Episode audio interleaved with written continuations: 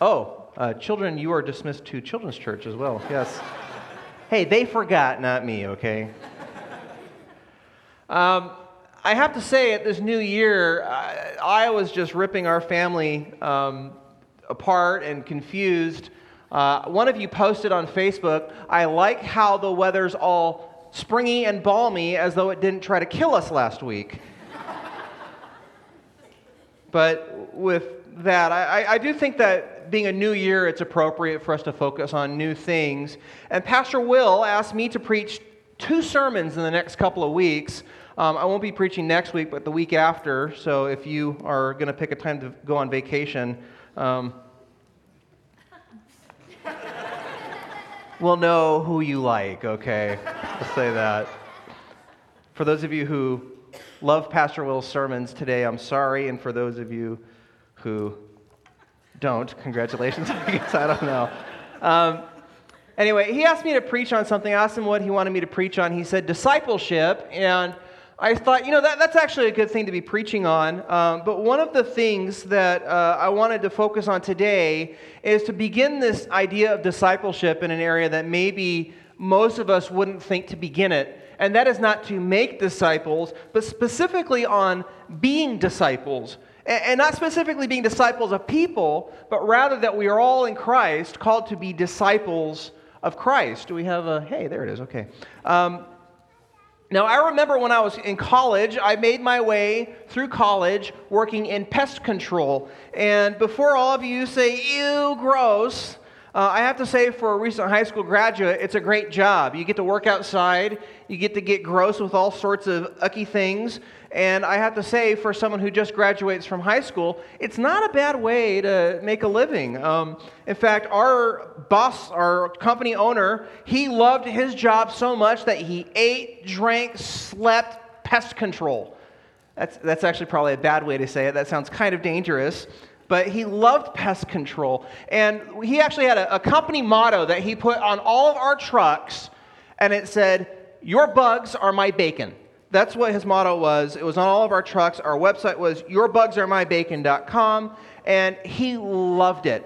Um, I remember my first day out at work with him. He was training me. My boss's name is Tim. The company's name had his name in it. And he took us to a customer's home, and uh, he had me follow him foot by foot, corner by corner, bush by bush. Every eave, every tree, he showed me everything that he did exactly according to the way, not to, the way to do it right, but the way that he did it. Every door jamb, every porch, every concrete line to make sure that when a customer got service, it wasn't good service that they got, but that it was Tim's service.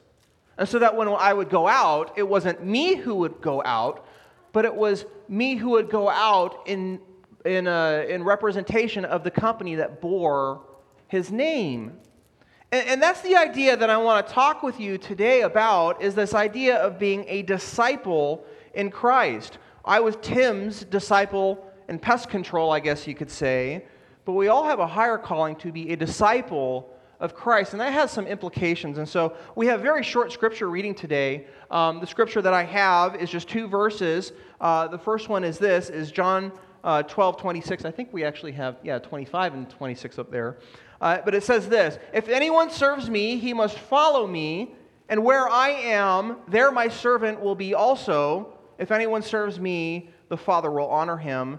And then the next verse, uh, 1 Peter 2 21, it says, For this you have been called, because Christ also suffered for you, leaving an example so that you might follow in his steps.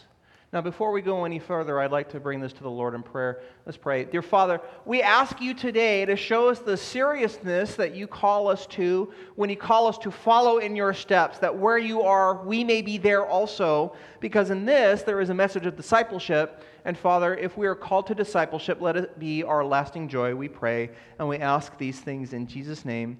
Amen. Now, when we begin this year, uh, I do find it encouraging uh, and fitting to encourage you that in Christ you are a new creation. right? We are all in Christ having a new life. 2 Corinthians chapter 5 says, If anyone is in Christ, he is a new creation. The old has passed away, and behold, the new has come. And this is a wonderful thing, but I want to focus on a little bit different of a focus. Not to say that you have new life, but rather to refer to it as Jesus does in the Gospel of John, chapter 10. Not new life, but abundant life. We see in John chapter 10, verses 9 through 11, he says, I am the door, and if anyone enters me, he will be saved and uh, will go in and out and find pasture. The thief comes only to steal and kill and destroy, but I come that they may have life and have it abundantly. I am the good shepherd. And when we look at the nature of what we are in Christ, it's important to understand that what he gives us is what he calls abundant life. Uh, the NIV says life in the full. Uh, we have to understand that when he says we have abundant life, we, we need to avoid the temptation to decide that it means that, oh, when I have abundant life in Jesus, it means that I'm just really alive right? Uh, kind of how I'm awake in the morning, but I'm not really awake until I have my first cup of coffee. So therefore, I'm alive, but I'm really alive when I have Jesus. Not quite the case. Actually, when we look at the idea uh, of the nuance of when Jesus says abundant life, what he's really describing is this idea of quantity. Yeah, because when you're alive, you're really alive, right? You have life that will never perish, it's eternal. Uh, but the nuance of it is that there, there's a quality of that life being extraordinary, abundant, and that those who have life really have life, but it's also the quality of abundance that this life now lives. Uh, Jesus, uh, when we look at um, he comes to give abundant life, we see what this abundant life looks like. We see that one, he says in, in verse 9, I am the door, and if anyone enters me, he will, one, he will be saved, right? And we, we know that part. But the second thing that he says is something that we don't often think about, and that secondly, and then he will go in and out to find pastures. And, and the purpose of Christ uh, the purpose of being in Christ is that we need to understand that He's not a hiding hole, but He's a door, is what He says. Uh, not only to come in for rest, but to use Him and then to go out and in and out and in. It's this idea of perfect living freedom within Jesus. Um, the important thing to understand is that when we go out, he calls us to go into pastures. And a pasture is a place not where we go to get fat or to be lazy, but pastures by their nature are a place where nourishment occurs, where sheep are made strong, where fruit is found.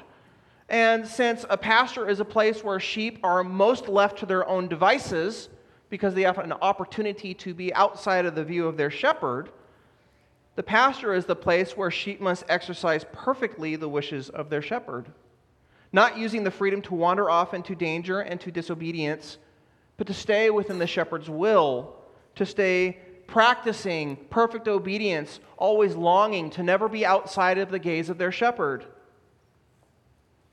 And so, what we see here is that in our reading today, it said, John chapter 12, verse 26, if anyone serves me, he must follow me and there where I am, they, my servant, will be also. Do you get this idea of what we're called to be in Jesus?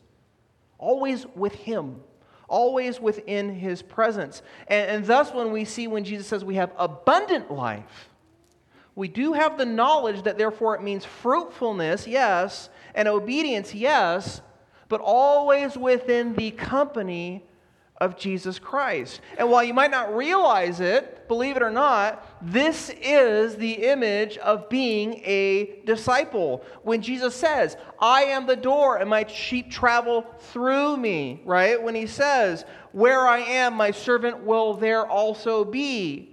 What he's actually saying is that anyone who loves me and follows me is my disciple.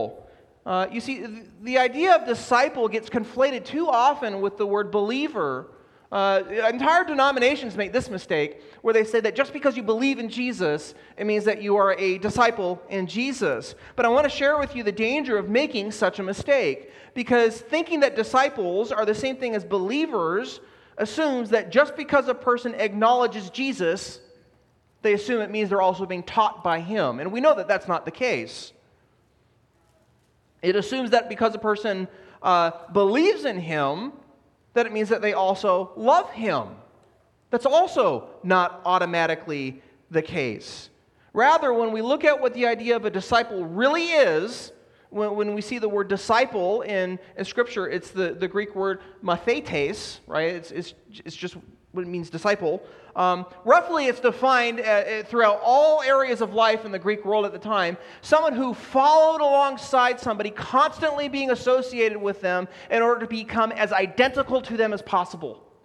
And it was used for all sorts of philosophical students. If you were a disciple of Plato, you were a mathetes, and you followed them to become identical to Plato, right? And in the idea of Jesus, we can see that it could probably be applied thusly a disciple in Christ is one who cultivates their own faith by being constantly associated with someone who has a strong reputation in obedience, participating in that faith together so as to become as obedient as their mentor and identical to them as possible, right? And then we see that Jesus says a disciple is not above his teacher. It is enough for a disciple to be like his teacher.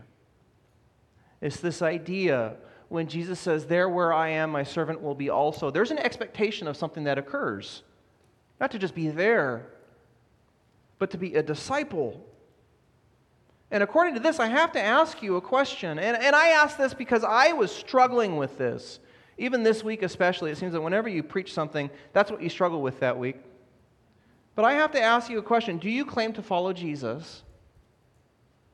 And then the follow up question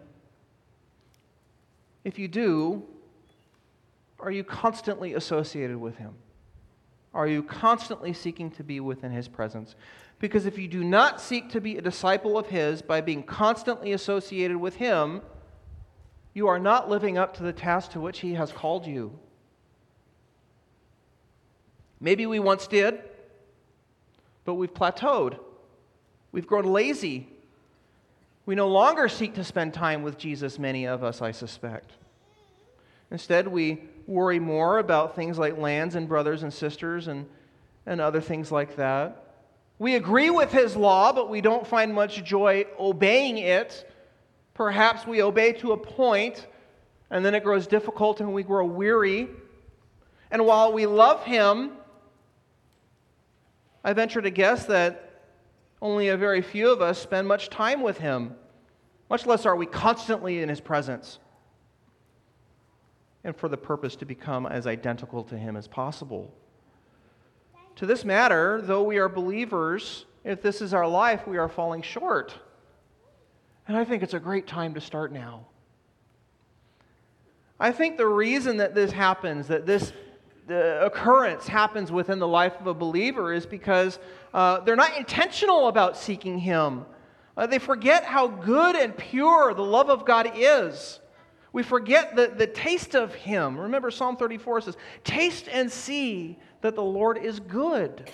And thus, our faith, when we forget His goodness, when we forget His taste, our faith becomes kind of tasteless in a way. And how sad a reality that is because the truth of the matter is that when we let it be, being a disciple is an activity of the fullest of joys for a Christian believer. Jesus says in Matthew 11, verse 28 through 30, Come to me, all who labor and are heavy laden. Notice that it's the weariness before Jesus and he says, Come to me, and I will give you rest. Take my yoke upon you and learn from me, for I am gentle and lowly in heart, and you will find rest for your souls. My yoke is easy, and my burden is light. How can we do that? To learn and obey, to find the weariness was before Jesus, not after him. Well, 1 Peter says, put away all malice, deceit, and hypocrisy like newborn infants, uh, long for spiritual milk, that you may grow up into salvation, if indeed you have tasted and seen that the Lord is good.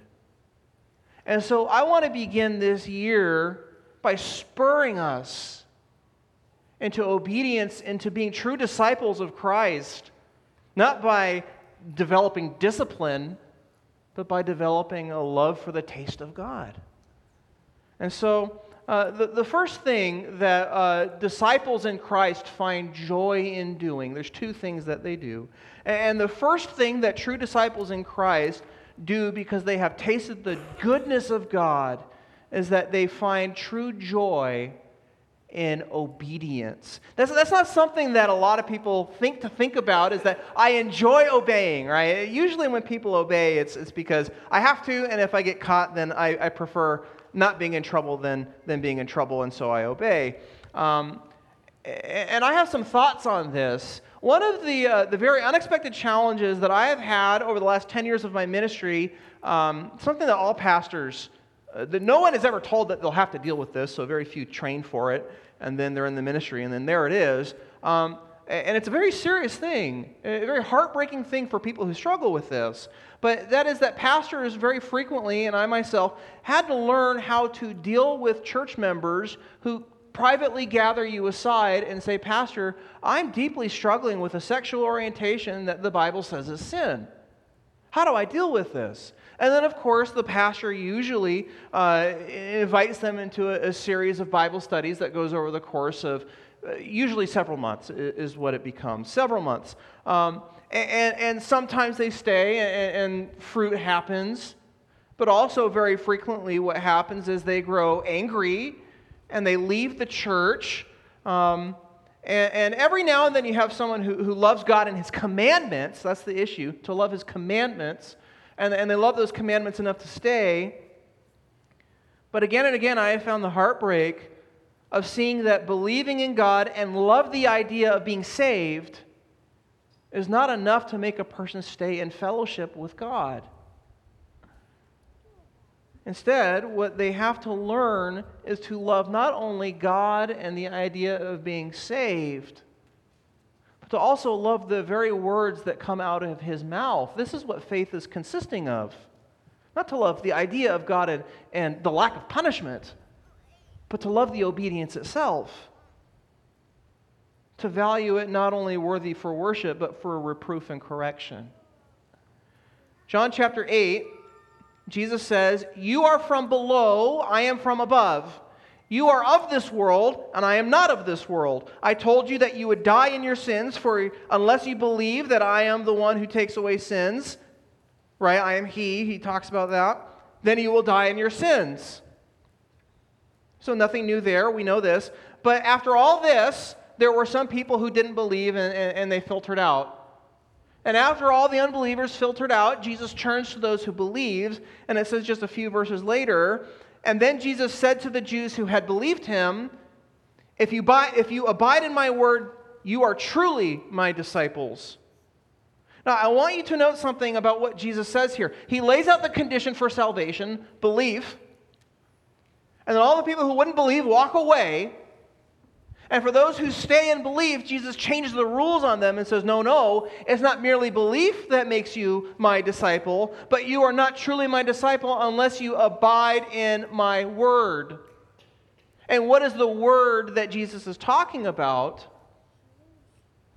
Nothing but the very law itself. The context of the rest of that chapter reveals that it's the law that he's talking about, the law that he wrote, the law that he says testifies about himself, that all people must obey.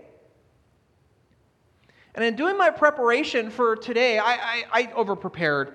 And I was reading all weird corners of my library, and, and I, I stumbled across St. Augustine in his, his book, The City of God. And I was reading through it, and in it, he says this He's writing to unbelievers. He says, Why do you thus seek a plausible reason for escaping the Christian faith, if not because Christ is humble and you are proud?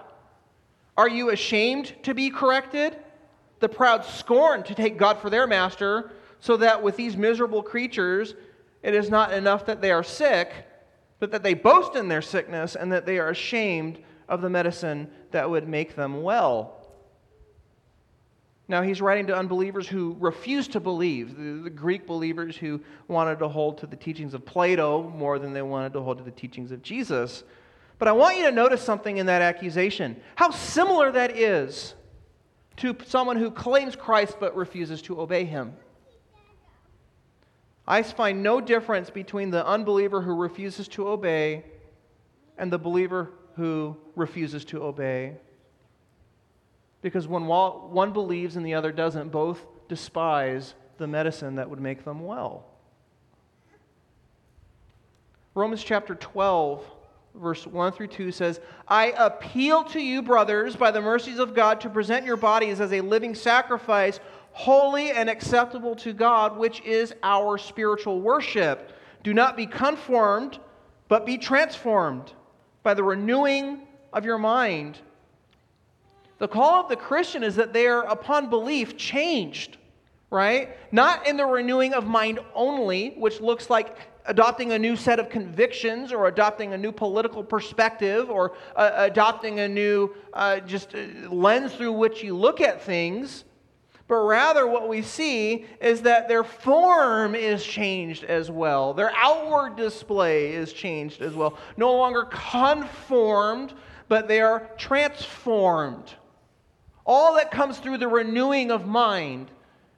And the implication here is that unless there is transformation in your life, true renewing of mind has not happened.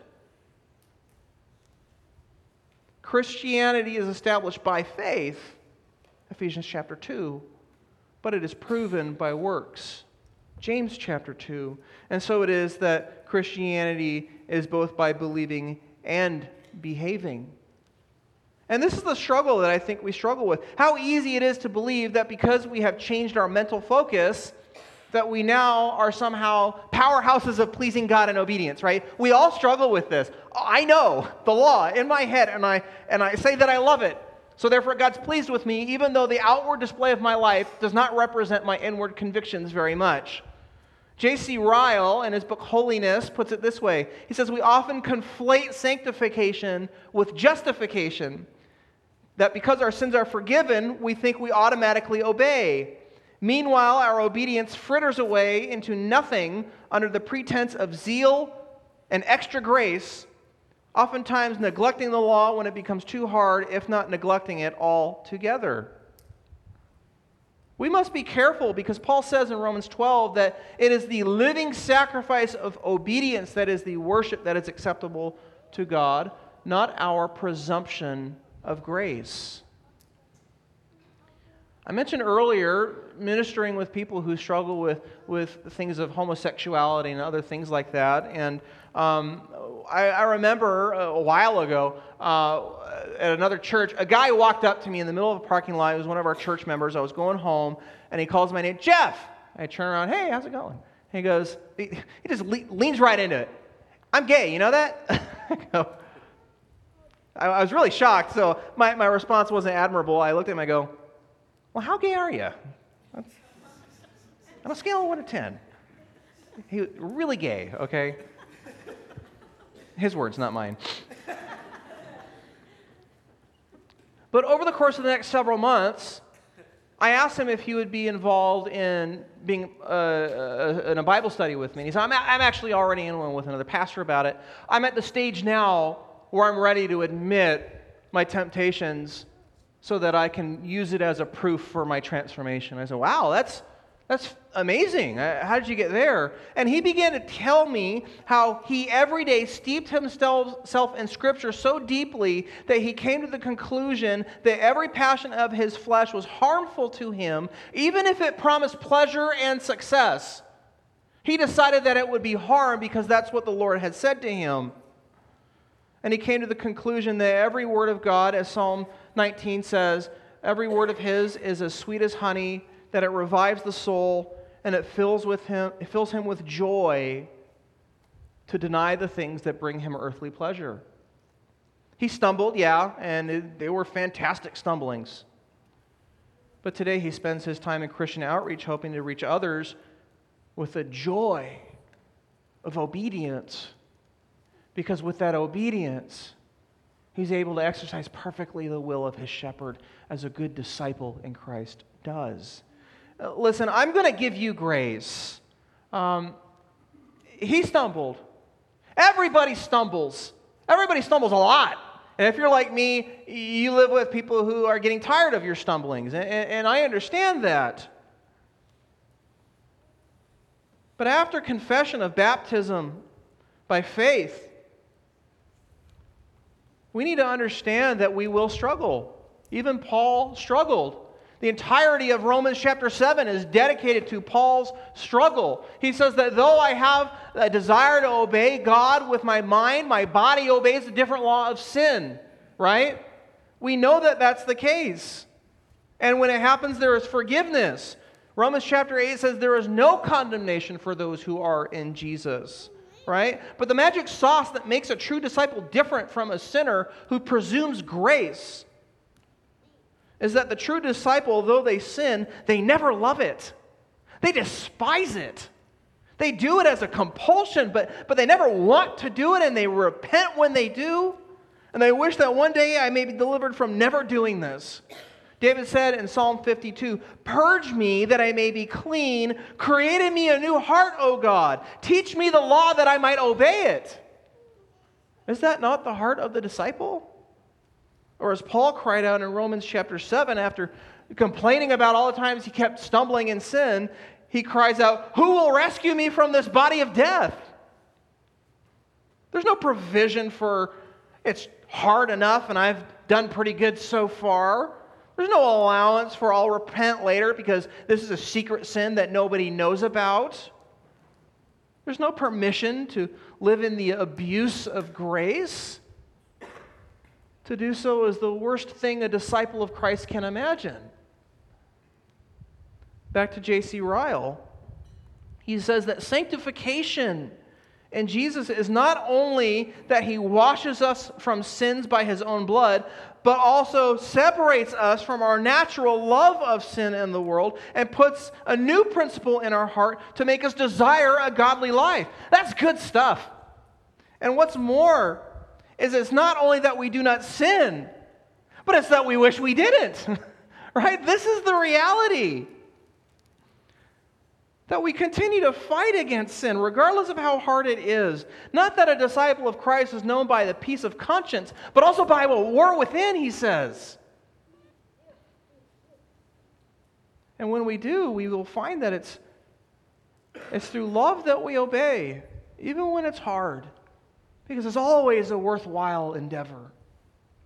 Look at what Paul says in Romans chapter 12 again. He says, I appeal, therefore, brothers, for you to present your lives as a living sacrifice. Note that he doesn't say, I demand, I compel, right? He, does, he doesn't do that. Instead, he, he says this word, I, I appeal, I beg, I urge. It's the word uh, parakaleo in, in Greek, I don't know if that means anything to you, except know this. It means I call you to be alongside me. Right? It's this, this idea where Paul believes in the pleasures of obedience so much. He believes in the beauties of obedience so much that he trusts it, that if he calls people to stand alongside him, that they may watch him do it, that they may participate with him doing it. They can understand the, the wonderful pleasures that obedience offers.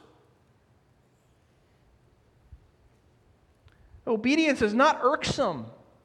Obedience is not tedious for the true disciple in Christ, but rather it is the disobedience that brings us despair, right?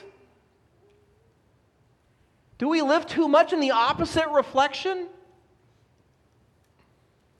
As Paul says in 1 Corinthians chapter 9, woe to me if I don't preach the gospel. And then the context also says, then woe to me if I don't prove it by every deed of demonstration of my life.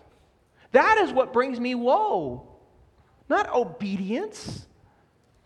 And thus, one commentator writes Paul's use of the word I appeal, I urge, he says is perhaps the tenderest expression of all the Bible because it is filled with a desire to teach a Christian true joy, not by letting them take advantage of grace, but as he puts it, by learning joy through the beating of the body into submission so that we may not be disqualified. Don't grow tired. Pick yourself up. Did you plateau? Keep going. Did you start well and then stave off because it's now getting hard? Start the fight again. Stand back up. Take the next step forward. It's worthwhile. It's good.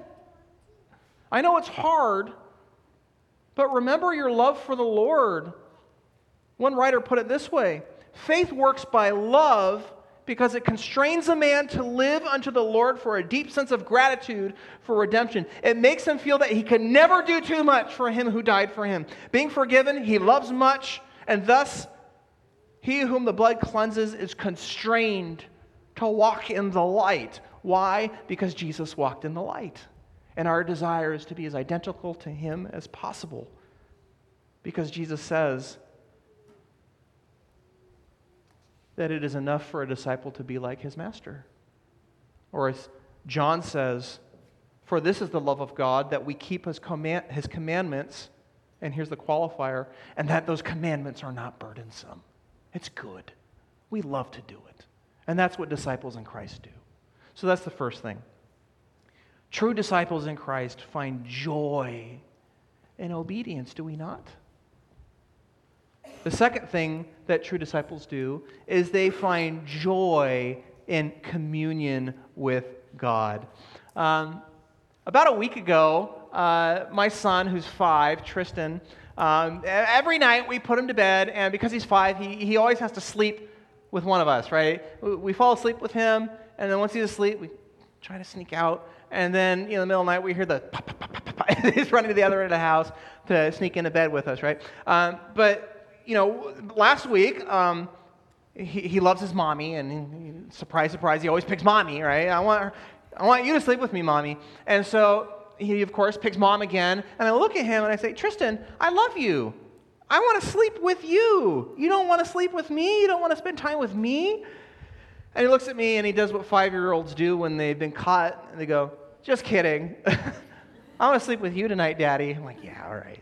So we're lying in bed, and about 30 minutes later, oh, it's the sweetest thing in the world.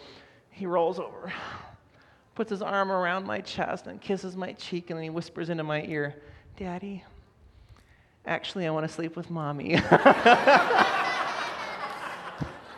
okay. So I kind of laugh to myself, like, all right. So I get up and I'm doing the shame walk to the door. And as I get to the door, he calls out, Daddy, my five year old. He says, Daddy, did you like how much time I gave you?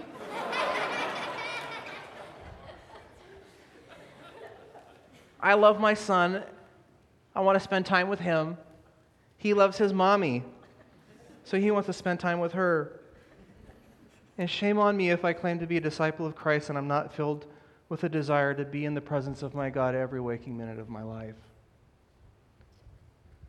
Psalm 27 says, One thing that I have asked for, that I will seek after, that I may dwell in the house of the Lord all the days of my life, to gaze upon the beauty of the Lord and to inquire in his temple. It's David's reflection on what it means when Jesus says, Where I am, there my disciples will also be. Not to just be there, but to gaze, to hope. Love so strong that we never want to gaze away from him. It is what God calls in Deuteronomy chapter 6 loving the Lord your God with all your heart, with all your soul, with all your strength. Seek the Lord while he may be found, Isaiah says. All throughout Scripture, we're called not just to know him, not just to worship him, but to desire to never be away from his presence. And as true disciples of Christ, we need to be doing this in two different ways. The first way is that we need, as disciples of Christ, to make sure that we uh, uh, share in communion with God through scripture reading. Do you read your Bible? I, I looked over in that general. I wasn't looking at any one of you in specific. I don't want to be like, oh man, he looked right at me. Pastor Will does that whenever he tells about someone's failure. Like, oh, someone did this and then he'll like look at me right when he says it. I wasn't doing that over to you guys, okay? Do you read your Bible? Probably this sounds familiar to you. I got saved uh, about, well, it was August 14th, 2006. So a lot of years ago, right? Um, 16, wow, okay. Hey, praise the Lord. Um, so I got saved, and as soon as I got saved, I started reading my Bible. I couldn't stop. I came home every day, and before I did anything, I opened up my Bible, I read 10 chapters a day. Okay, that was my goal. And if you read at that pace, you will finish your Bible three times in one year. And that's what I did. And I, you know, I, I don't want you to feel ashamed or embarrassed because know that that didn't last very long, okay? Um, I did not continue reading 10 chapters a day every day for more than a, a couple of months. Um, but that's my point. I read over an hour every day because it brought me in communion with the God that I love and why did I do it? Because my everlasting desire was to always be within His presence. These days, if I make 10 chapters a week, I consider it remarkable. And yet, I make sure to get at least three hours of TV or YouTube every day. And that's not being a disciple in Christ. John Blanchard, in his book, How to Enjoy Your Bible, and by the way, I, I, there are two John Blanchards the one that I'm talking about, the good one, he's dead, he's in glory. The bad one was arrested a couple months ago for prostitution. So, different guy. Um, also, if you search my name, if you type Pastor Jeff Drew, there's, there's a different Jeff Drew. it's not me, just so you know. Uh, but don't, don't get out your phones. They're going to be gasped. um, anyway, he wrote a book, John Blanchard wrote a book called How to Enjoy Your Bible. And he writes this How often do we face problems, temptations, and pressure? Every day. How often do we need instruction, guidance, and greater encouragement? Every day. Yet to catch all of these felt needs into a greater issue, how often do we need to see God's face, to hear his voice, to feel his touch, to know his power? Every day. The Christian reads not for the purpose of the sense of discipline, but rather because it brings them close to the love and need that they have by reading God's Scripture. Have you forgotten that? Love brings him before his Savior. And what's more, allows the true disciple to do what pleases him most to know his Savior but also to obey him. Joshua chapter 1 8 says, The book of the law shall never depart from your mouth, but you shall meditate on it day and night, that you may be careful to observe all that is written in it. There is a purpose behind why you read, not merely to know and be learned, but to be able to obey. Jesus' words Sanctify them in your truth. Your word is truth. John 17. Donald Whitney, in his book, Spiritual uh, Christian Disciplines for the or Spiritual Disciplines for the Christian Life, he writes, "What is food for the inner man? The Word of God, and not the simple reading of the Word of God, so that it passes through our minds as water passes through a pipe, but considering what we read, pondering over it, and applying it to our hearts." The late John Stott said, We must daily soak ourselves in scriptures. It is blessed to eat into the very soul of the Bible until at last you come to talk in scriptural language, that your spirit is flavored with the words of the Lord, so that your blood is bibline, and that the very essence of the Bible flows through you. Apart from this daily, dogged discipline of Bible study, we shall need in particular to also apply ourselves to the passage we must spend time studying the text with painstaking thoroughness, meditating on it, wrestling with it, worrying at it as a dog with a bone until it yields its meaning. And sometimes this process will be accompanied by toil and tears. And yet, what a joy it must be for us to pursue this, even though it is sharp and hard Psalm 19 says the Word of God rejoices the heart. Not because I love to be convicted, but because I love an opportunity to change my, my behavior into obedience. This is what a disciple does. And if you're not reading your Bible, or if you keep saying that my, my church time counts, I want to challenge you are you constantly being associated with your Savior? Do you love His words? Begin now. That's the first thing that disciples do to have communion. The second thing is prayer. We must talk with our God. Colossians chapter 4 2 says we are to devote ourselves to prayer. 1 Thessalonians 5 17 says that we are to rejoice in prayer without ceasing, right? That, that prayer is a joyful thing, and, and those are good. But for those of us who want to be like our Savior, I want to focus on this. Because while we may know that Jesus, he prayed about a lot of things, he was certainly a man of prayer, we know this. But specifically, I want to focus on that while he prayed for many things, mostly he was known for praying alone because he loved the company of the Father. In the very beginning of Mark chapter 1, verse 35, it says, the pattern of Jesus' life. It says, And rising very early in the morning while it was still dark, he departed and went to a desolate place, and there he prayed. Luke chapter 5, 15 and 16 says, And now even more the report about him went abroad, and the great ca- crowds gathered to hear him and to be healed of their infirmities, but he would withdraw to desolate places and pray. It really says something about the joyful nature of prayer when you have Jesus who comes to say that my purpose is to come and preach the gospel and he values prayer above preaching the gospel. He avoided these people in order to commune with God. Charles Spurgeon, he wrote on the topic. It is a book called The Power of Prayer. Uh, he talks in kind of old timey language, and so it's kind of fun to read. It's that thick, like 90 pages. It'll take you like eight hours to read it. It's dense. And he says, The true prayer is an approach of the soul by the Spirit of God to the throne of God. It is not an utterance of words, it is not alone the feeling of desires. It is not mental exercise nor a vocal performance, but it's deeper far than that. It is spiritual commerce with the creator of heaven and earth. And its aim ends not with man, but to reach God himself. Or as Jim Elliot said, God is on the throne, we are on his footstool, and there's only a knee's distance between the two.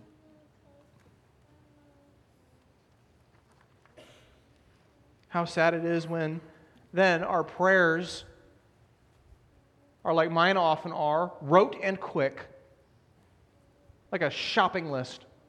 It has all the intimacy of, a, of an auto parts inventory list. Prayer is not a ritual we partake in, nor it is a posturing of faith before others. It is your faith. It is your faith. Without prayer, there is no faith, because without prayer, there is no communion with God. When I was in seminary, my wife remembers this story better than I do. When I was in seminary, I spent so much time at the library studying, finishing my master's thesis. From we were even in vacation in Korea for two months. And every day at 7 o'clock, I'd get up, walk to the library, and then come home at 11 o'clock. And one day she looks at me and she goes, Jeff, uh, we never talk. I know we're married, but it feels like you're my roommate, not my husband. And so I, I apologize, and, you know, maybe I bought flowers. I don't know. Maybe, maybe I thought that would work. But anyways, I apologize, and okay, we're, we're good again. I go in for a kiss. And right as I go in for the kiss, the hand comes up. Nope! I'm a Christian. I can't kiss my roommate.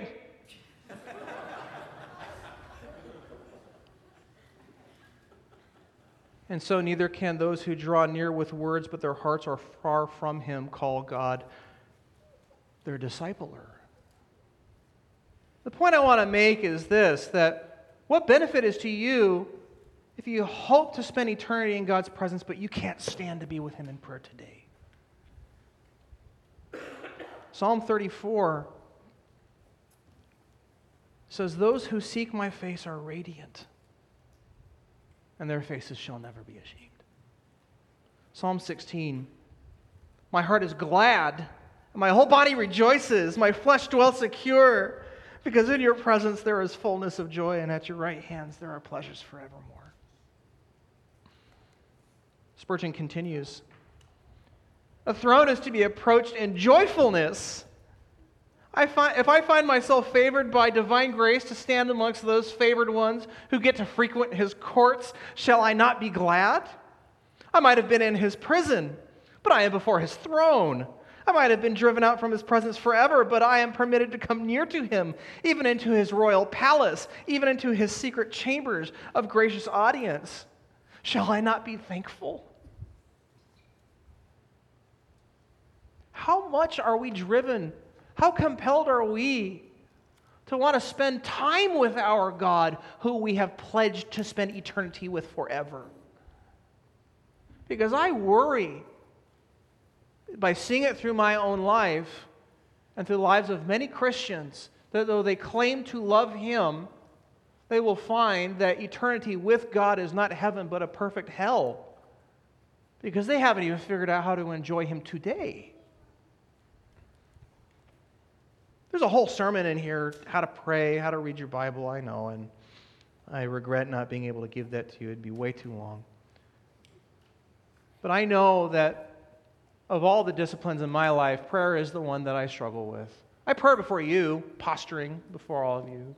It's part of the service. It's hard to make it personal when other people are listening. But I know for the, the times that I am able to go to my God in prayer, I bring to Him all of my sin, all of my frustrations and hurt, my deep wishes that my family be taken care of. I know that when I do that, I get a little bit of a taste of heaven. Though I have to wait for it, I get it today. For though I struggle in sin, when I come to Him in prayer of repentance, I get to feel what the reality is like to know that there is no more sin, for that has passed away forever. When I cry out my frustration, I get to feel as He wipes away the tears as He will in eternity. When I beg for my family, I know that in Him I find a Father. All these little bits of heaven that I don't have to wait for. I get them now, I get them today. I get them through prayer. And what's more is I get to worship at His throne in the fullness of joy. I wish I remembered that more.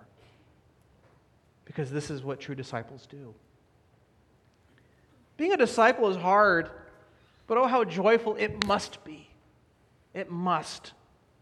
We must remember this because if we don't, we will wander away and become unfamiliar with God, who we promised to dedicate our eternal soul. Followers of Him in name only, but our hearts belong to the world, still conformed with no true renewal of mind. Jesus says in Matthew and John, a conglomeration, this isn't an exact quote, but he says, Anyone who loves me more, uh, uh, anyone who loves, sorry, anyone who loves more than me, uh, family and friends, anyone who does not take up his cross and follow me, anyone who does not love one another, anyone who does not abide in my words, they are not worthy of being my disciple. You know those texts we have to take this seriously. We are not called to be saved, we are called to be saved as disciples. For what greater hope could we have except to be his disciple? We have to remember that our God is not merely the ticket master into heaven, but he is the purpose for our desiring to be there. If he were not there, it would not be heaven. And thus, if he calls me not merely to escape from the punishment of my sin, but to go through him, to be always with him where he is. How joyful of a thing it must be for me to do that. That my call is not merely to escape condemnation, but to enjoy the pastures with him. What power there is when we think of it this way to be a true disciple, because we can taste and see that the Lord is good. Let us do so. Let us be disciples by being joyfully obedient. And let us be disciples by being continually in communion with Him. Let's pray. Dear Father, we struggle with this idea of obeying, but James 1:22 says, "Do not merely listen to the words, but do what it says." And Father, though we we find struggle with things of prayer and scripture reading, we know that it is that very thing, for David said, that I hide your word in my heart that I might not sin against you. All of these things that you ask us to do, though they are hard in the flesh, Lord, you make it so easy in spirit. Your yoke is easy and your burden is light. And the love of God is to keep his commandments and that those commands are not burdensome. Father, help us to remember the taste of you, that we may be truly your disciples, we ask in Jesus' name. Amen. Well, let us stand and sing response praise together.